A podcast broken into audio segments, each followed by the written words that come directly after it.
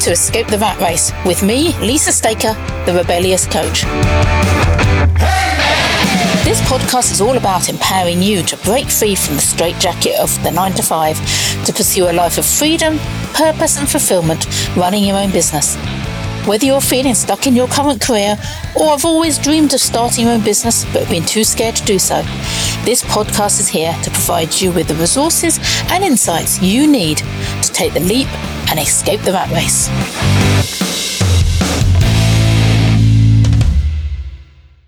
So, you want to leave corporate to start your own business, but how do you do it? In this episode, I'll be giving you a brief guide to making your escape. Each topic is significant enough to have its own episode, and I'll be covering them in more detail later. But for now, these are the main areas that you need to consider. Don't worry about taking notes. I've produced a guide that you can download called Guide to Planning Your Escape from Corporate. I'll give you details of how to get it at the end of the episode. So let's begin.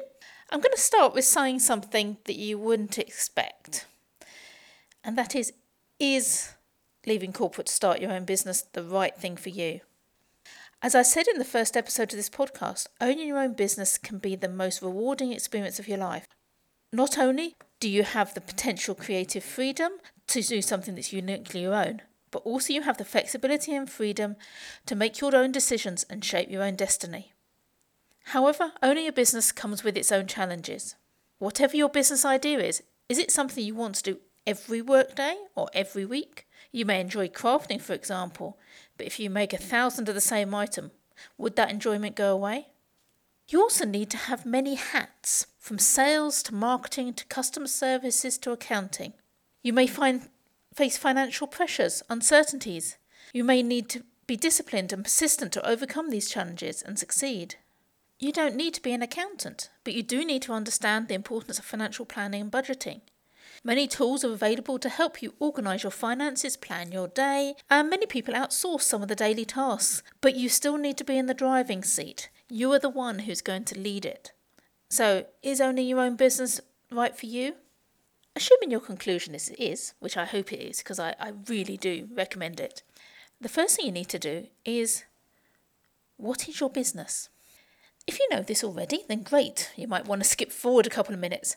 However, if you don't, here's some, something little exercise for you to try and help work out what you want to do. Get a piece of paper. I, I, I do like a bit of paper rather than kind of something electronic. I, I do think there's something about the, get the pen on paper. It kind of gets a different part of your brain going when you're looking for ideas. And first of all, list on it what you love to do. What excites you? What are your values? These will probably turn into your mission when you do find your the business that you want to run. Next, what are your strengths? Look at what you currently do, your profession and what you're good at, both inside and outside of work. You may find you have skills outside of work, like you manage a football team or you organise group outings. Now, you don't do this in your day job, but they are skills that could be valuable in running your own business. Ask friends and family what they think. You might find their answers surprising.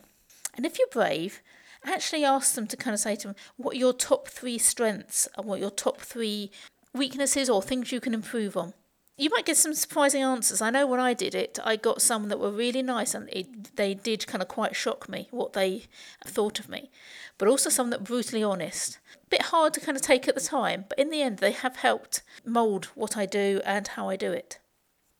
Now have a think about what the world needs. Whether you're providing a service or product, you need to be able to think about what, what will help people, whether it's something that brings them joy or solves a problem. And then finally, you're not starting a business purely out of the goodness of your own heart. Well, maybe you are. If you're a charity, you may be. But you will probably need to earn an income.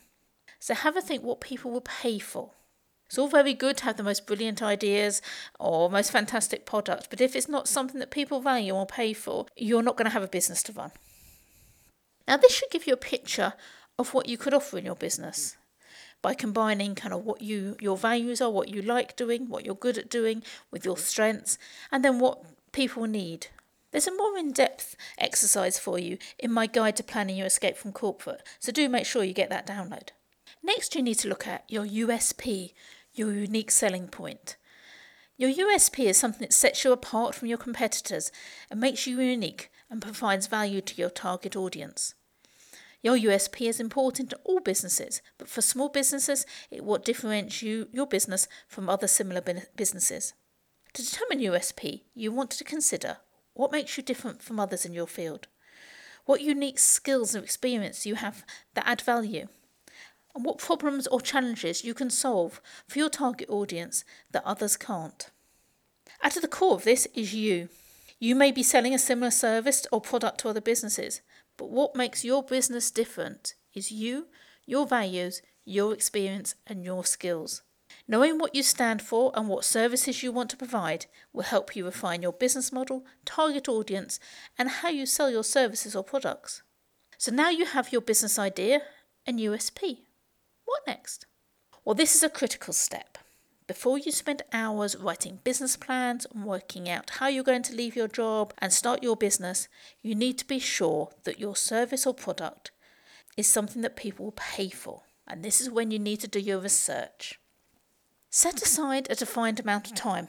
I can't kind of kind of say this too much. You need to have enough time to be able to kind of get into in-depth research, but not so much that you end up going down lots of rabbit holes and wasting your time and not actually taking any action.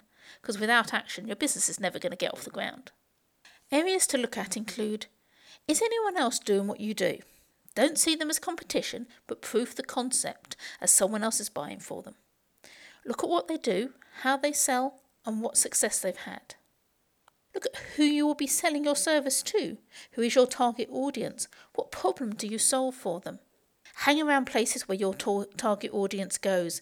Find out more about them, how they think, how your service or product could help them.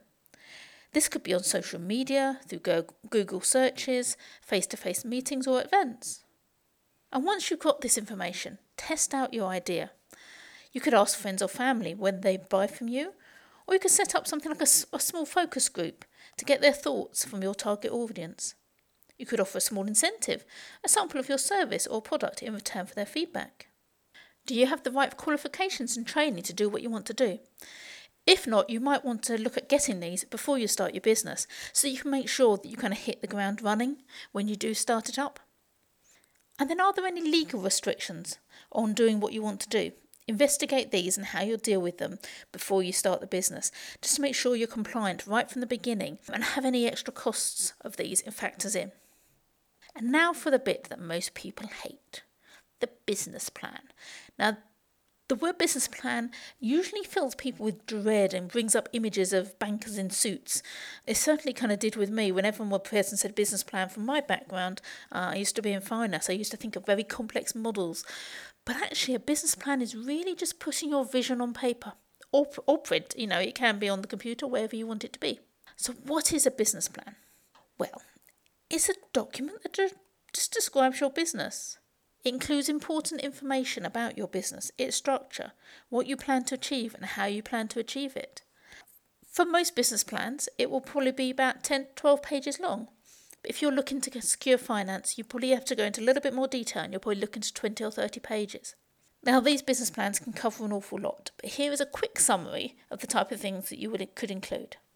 First, you should have an executive summary, a standalone summary of what your business does.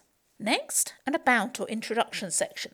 Now, this will be a full overview of your business, the services or products it supplies. Next, you should include your market research and marketing, the people you expect to buy for your services or product, what you know about them, how you plan to reach them, and what, who is your competition. Then, you should include your team and employees. Details of yourself plus anyone else you intend to employ. Include how you will pay you and your staff and details of any external advisors you will use. Next, operations. How will your business work? Where will it be located? How will you manufacture products if you have them? And then for the bit for that most people don't like, a financial forecast. Sorry, but we do have to have numbers somewhere. And I know it's not for everyone, but it is really important that you do this. You need to set out what your expected costs are for your business over three to five years. Include all those setup costs, everything that you kind of need to get your business running. You then need to kind of do expected income. And I know this is, can be hard because you don't know exactly how much you're going to sell, but you do need to put something in. So have a look at that. Have a look at how you're going to price your products or service and put in as much information as you can. I give more details in the guide, so do download that for more information. So, in summary, being rebellious and escaping from the straitjacket of corporate life is wonderful, fulfilling, and liberating, but you do need to be prepared for a very different lifestyle. Preparation really is key. There is the practical side of knowing who you will sell your service or product to and how. And then there is the mindset of probably being the, your own boss for the first time. You don't need to do this alone. At the Rebellious Coach, I love to help people like you rebel against corporate and build thriving businesses. So if you're committed to putting the work in, I'd love to work alongside you. Book a call with me using the link in the show notes, and together we can start planning your escape. So that's it for today. Don't forget to get your download, the guide to planning your escape from corporate. You can find it at my website of www.therebelliouscoach.co.uk. The link is in the show notes. Next week, I'll be revealing how to get your family and friends on board with your decision to quit.